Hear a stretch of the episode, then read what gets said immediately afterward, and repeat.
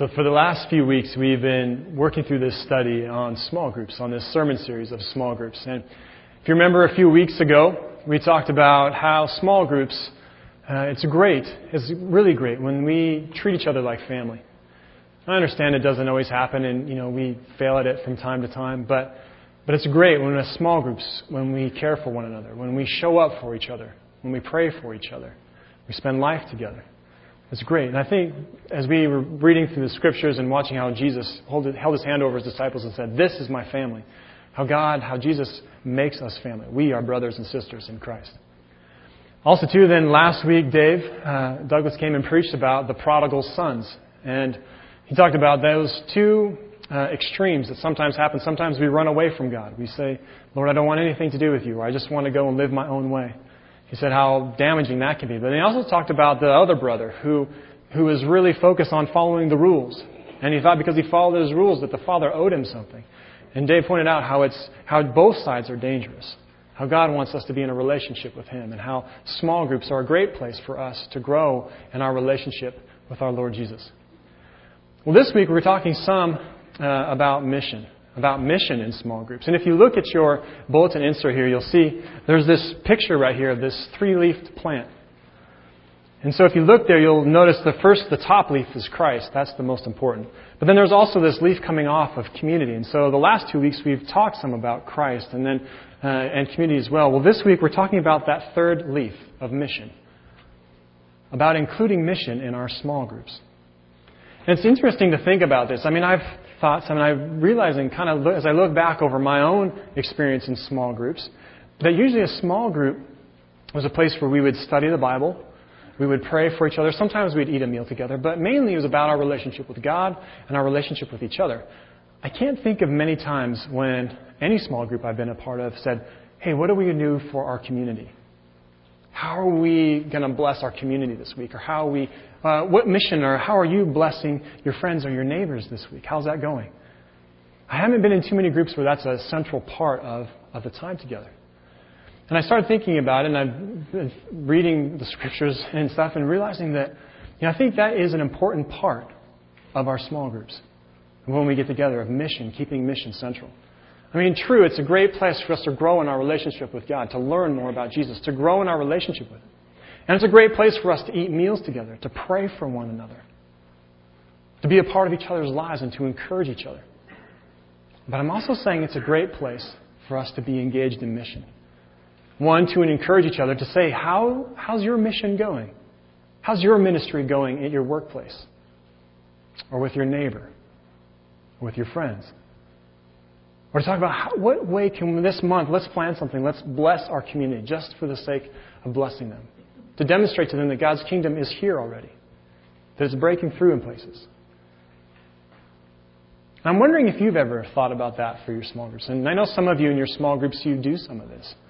I know, like, for example, the Dickinson small group, one of their uh, mission activities was to put together the, uh, the kids' camp, to work on that, to do the decorations for that, and put a bunch of work into that. But I'm wondering for the rest of us, how often do we think about mission as a central part of our small group? Not just growing in our relationship with God, not just growing in our relationship with each other, but also cultivating God's kingdom in the community around us. An interesting question. I wonder if you think about it. Maybe you wonder, how can we include this in our small group? I mean, what does it even look like? Well, I was reading through uh, Luke's gospel, and reading especially uh, chapter 10. Uh, Jesus has been ministering throughout Galilee, and some of it's been good, some of it's been really bad. Some of his people have been rejecting him. Pharisees have been challenging him.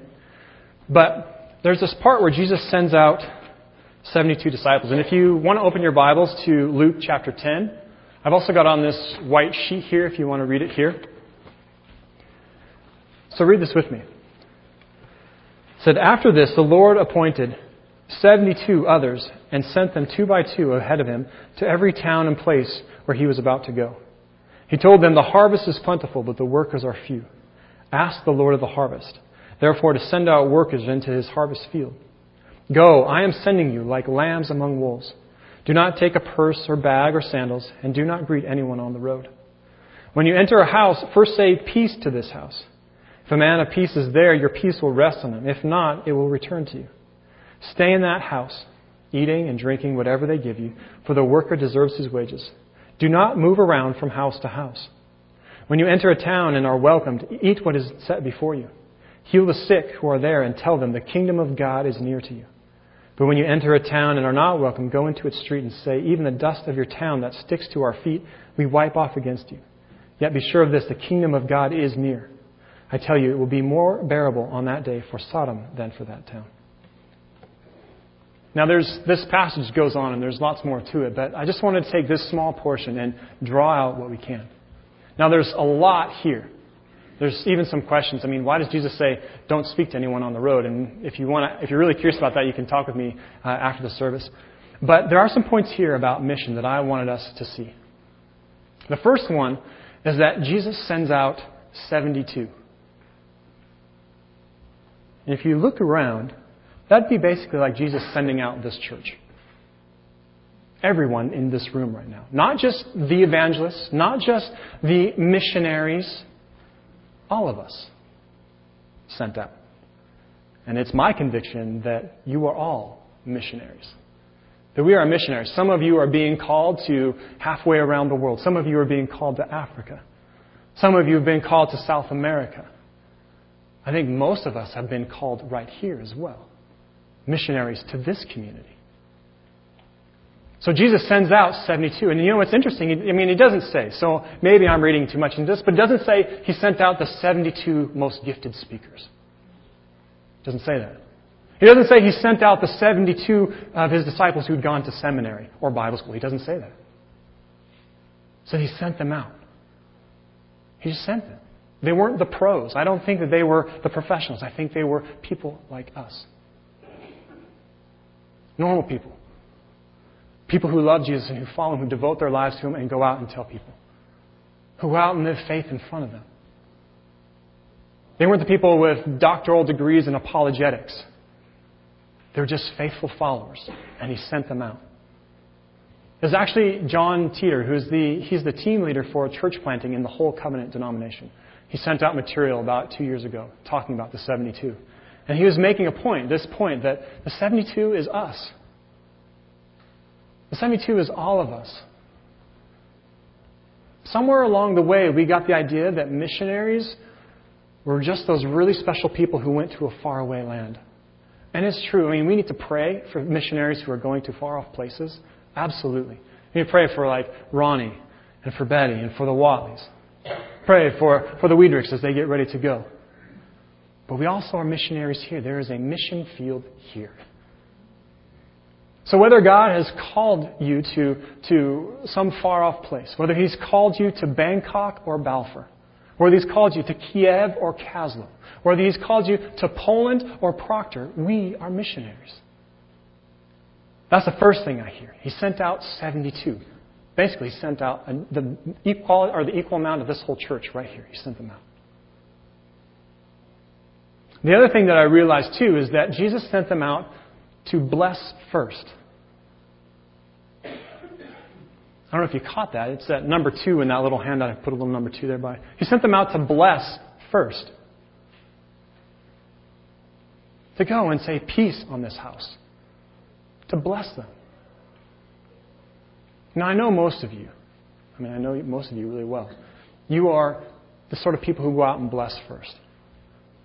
But I'll tell you right now, most of the culture around us think that they are more likely to be judged or condemned by us than blessed. I don't know if you realize it, but when you talk with your friends who aren't followers of Jesus yet or who aren't going to church or anything like that, when you start talking about they are more expecting you to condemn them, to judge them, than they are they think that you're going to bless them. So I think it's important that we follow Jesus' guide here, that we bless first. There will be a time to talk about the truth, to talk about the truth and love. But he says begin with blessing. Bless first. Bless by encouraging someone, by praying for them. Bless them by praying for God's healing. Bless them by serving them, by showing up and helping them around their place, or helping them at work. Bless them by serving them. Find a way to bless first. The other thing that I realized as I was working through this text, and if you, if you look at in, in your sheet there, there's a number three, is that Jesus said, enter into their lives. He didn't just say, get a large auditorium or a big cathedral and talk at them. He said, enter into their lives. He said, go to the house and stay there. Eat and drink with them. Can you imagine that? How that would work in this community if you guys just said, hey neighbor, I'm moving in for the week. What's for dinner? That's basically what Jesus is saying. Go to a town and live, enter into their lives. It's interesting. One of my teachers, he used to have, he had this saying. He said, he said it over and over again. It stuck with me. He said, "People don't care how much you know until they know how much you care."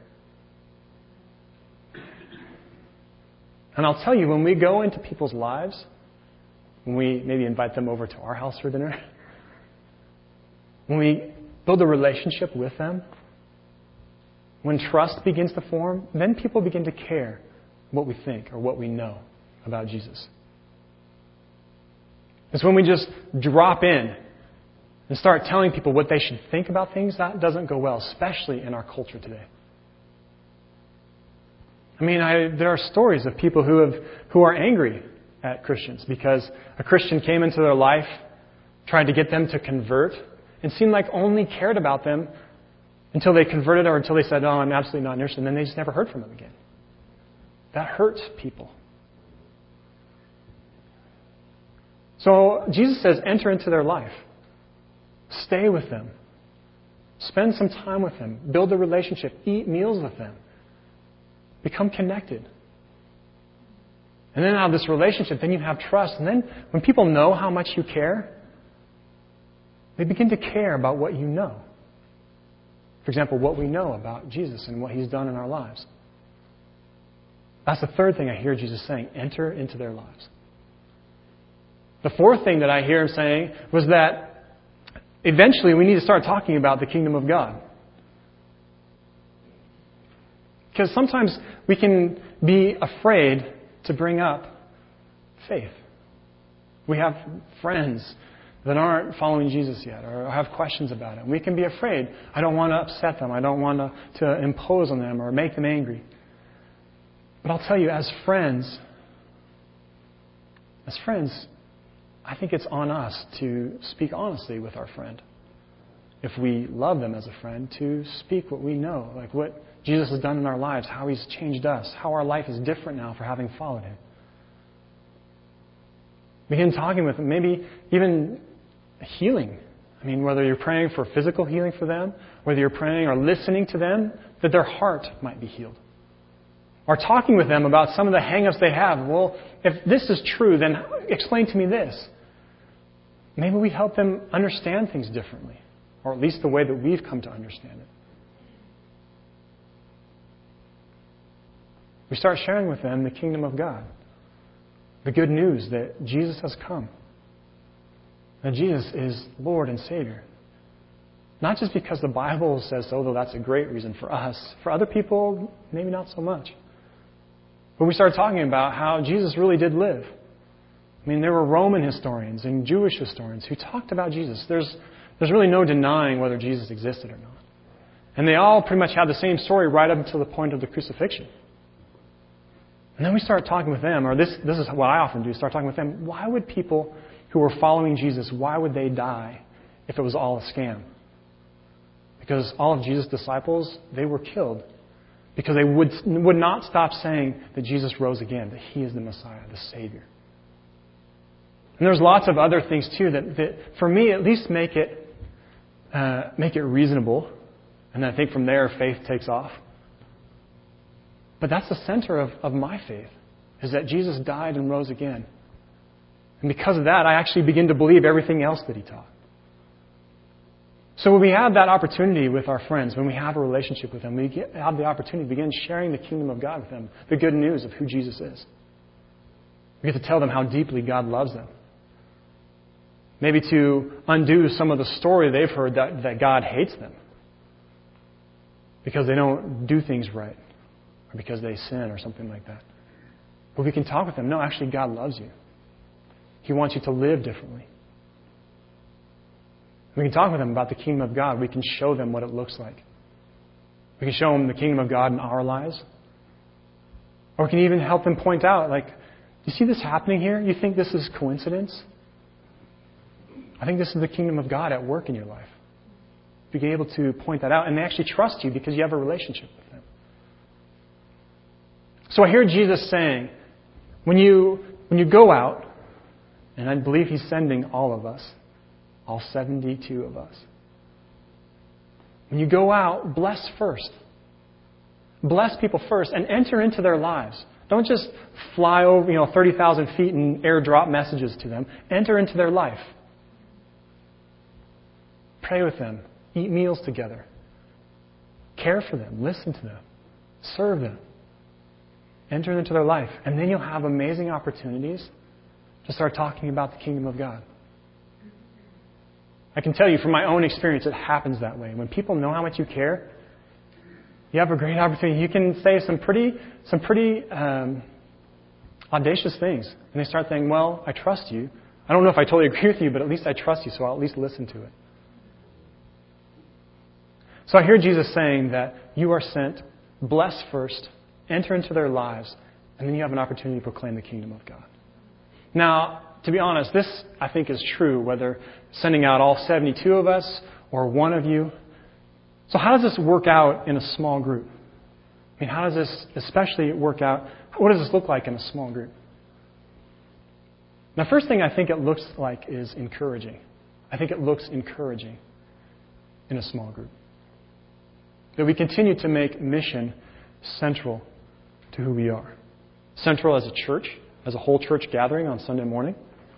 Mission central in our lives personally. That we continue to see ourselves, or maybe even begin to see ourselves, as missionaries to this community. But also in our small groups. That we encourage one another. I think about Deb, asking Deb, Deb, how is your relationship going with your friend? I know you guys talk about faith. How's that going? How can I pray for you? Those are great conversations to have in a small group. I think about Jesse Hansel. He's not here this morning, but in our small group, I often ask him, Jesse, how do you see God at work this week on the bus? How have you been able to bless someone or encourage them? Or what sort of ways have you seen God working? We begin to honor each other as missionaries and encourage one another. We keep having that conversation. Who do you, who do you get to have dinner with this week? How'd it go? How can I pray for you? How can I pray for them? That helps us keep mission central to who we are. But the other thing that's really cool that I think is encouraging the way that mission, you can begin to engage mission together as a group. And that is compelling to people. Because, you know, it's, it's not completely unheard of to see one person serving our community, Christian or not. I see it often. I see Christians doing things. I see people who aren't Christian or who are other faiths blessing our community. I mean, just an example people walking down the side of the road picking up garbage on their walk. I see it happen. So it's not rare to see one person doing something. But there is something special about a group of 10 or 12 people getting together to serve the community. Now, that is a little bit more special. That, I think, draws people attention. Think about this. Here's an example. If you had your neighbor, and if you were just to go there by yourself, you know your neighbor, you see that they're elderly in their place and need some help. Uh, they're having, they're falling behind in the yard work, and so you go to help. You know, if you go over and help them, I'm sure that they would be grateful. They might ask you, you know, like, why are you helping me? But probably they'd say, you know, we're neighbors. This is what we do for each other. I mean, doesn't, you don't have to be Christian. I mean, there's lots of people who aren't, uh, particularly any faith at all, who help their neighbors. That's not that rare. That happens a lot. But imagine how it looks differently if you go there with your small group. Your elderly neighbor needs help working on their place, and you show up with 10 people they've never met before. And you say, We're here, we'd like to help you with your yard. Imagine the conversations that come out of that. This person who sees 12 people and only knows one or two of them Imagine what they begin to think. What are these people doing? How, why are these people taking their whole day to come help me with this? I can't believe this. And they begin asking, so why are you guys doing this?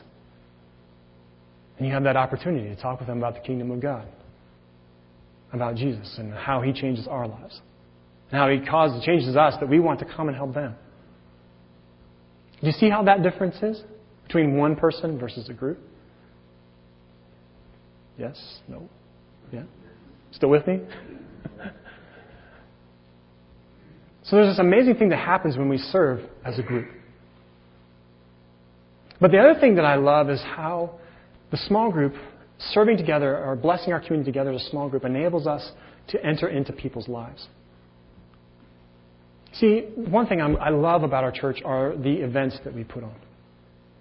I mean, this week we're having the mammography clinic on, on Wednesday. But I mean, we have flu clinics, we have dessert theaters, we have kids camp, we have music nights or, or um, uh, um, dessert nights, and we have events here at the church. We allow the Columbia Basin Trust to have classes here. We have AA meetings here. The interesting thing about this, I was thinking about this, is that all these events, or most of them, some of them are in the community, but most of them tend to happen here, kind of on our turf, so to speak. They happen here at the church, which is great. And there are many people who come here and they say, there are some who come and say, I can't believe you guys are doing this. Why do you do this? This means so much to me. That, that does happen. But I think it does enable a lot of people to say, that's so nice of the church. They do that for people. Kind of, they do that for other people. I mean, sure, I'm here eating dessert, but it's so nice the church does this for other people. But imagine if we show up as a small group at their house to bless them. They begin to say, Why are you guys doing this for me? It's much harder to say, Oh, the, the Christians, they do that for those people when we're at their house or when we're serving them personally. I love how serving together as a small group enables us to go directly to people, to serve them on their terms. To not ask them to come to our turf, so to speak, to our home court, and join with us, but actually going to their place and blessing them at their home. I love how small groups are able to do that. I mean, I think it, I mean, it might be interesting. We could try it, but you can imagine if all, this whole room showed at someone's house, that might be a little overwhelming for people. I don't know, maybe that's what we're, maybe that'd be helpful. But I know as a small group, it would be good. It'd be a blessing. So these are just some of the ways I see this working out in a small group. One, that we encourage one another, that mission stays central. Of Talking with people, encourage them in faith, that stays central. So we keep asking each other, hey, I heard that you had dinner with so and so this week. Or last week you mentioned you're going to invite your friend over for dinner. How'd that go? How can I pray for you? So we encourage one another. The other thing, too, is that we can actually uh, go out together. It can be tangible. So we go out and we bless people together. And we can go right into their lives. We can enter into their life as a small group. Not asking them to come to our facility, but actually going to their home and blessing them. You see how this begins to work out in a small group? How interesting, how compelling this could be? So maybe some of you think, okay, I see kind of, Jason, what you're saying, and there's tons in this passage. But you're saying, okay, I, I can see how Jesus is sending all of us. I can see how Jesus is sending us to bless first. I can see how Jesus is sending us to enter into people's lives. So we have the opportunity to proclaim the kingdom of God. I kind of get that. And I see some of the ways you've talked about how we can do this as a small group. But what's something we can do this week? How can we begin? So this week, I, I'm asking you to do one thing do just one thing have a conversation in your small group about mission, about blessing our community. It can be just this easy. You can even write this question down if you want to. Talk with your small group. How can we bless our community this month? And I know some of you, like your small group meets every other week. And that's fine. Maybe just find someone in your small group, someone you are pretty close with, and say, let's talk about this. How can we, so when we do meet the following week, we can have this, we can pick this conversation up. How do we bless our community this month? So, and maybe you're thinking, okay, where do we begin? I, if I can just suggest three things. One is read this passage. If you want to, you can just use a sheet or use your Bibles, Luke 10.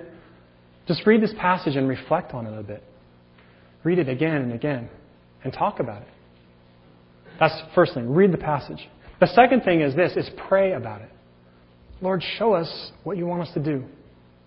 Lord, help us to see what you want us to see. Help us to see your kingdom and how it's popping through in places we never expected.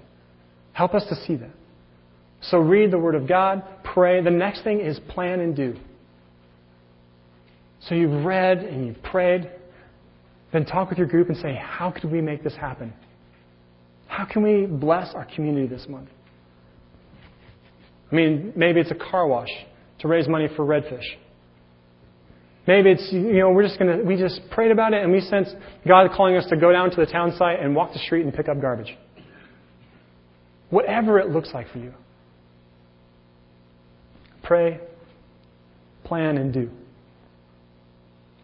Imagine what this could look like in our community. As your small groups began doing this on a regular basis. There's those Christians again, serving our community, serving me. I can't believe it. Imagine some of the creative things I think about you. I am excited about some of the creative ways the Holy Spirit will move through you to bless our community. Imagine some of the, the, the ways it will change people's lives. The, some of the connections that people will finally make, that you're serving them because you care about them, and you care about them because Jesus cares about us. Because Jesus has changed our lives. So I hear God speaking to us this morning in this passage, reminding us that we are all sent. You are missionaries. Don't let that freak you out. You are missionaries to this community. He's sending you to go and to bless first to bless first and to enter into people's lives, build a relationship with them, care for people. And then begin talking about the kingdom of God, how Jesus has changed your life, what He's done in our lives, how He's made us new people, how He's made us who we are. And then begin encouraging each other in your small groups, making missions central.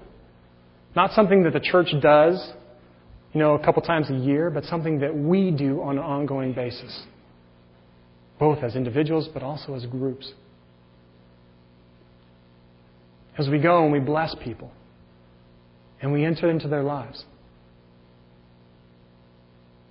So do that one thing this week. Talk with your small group. Read the scriptures, pray together, and then plan and do it. Talk as a small group. One way we can bless our community this month and then keep that conversation going.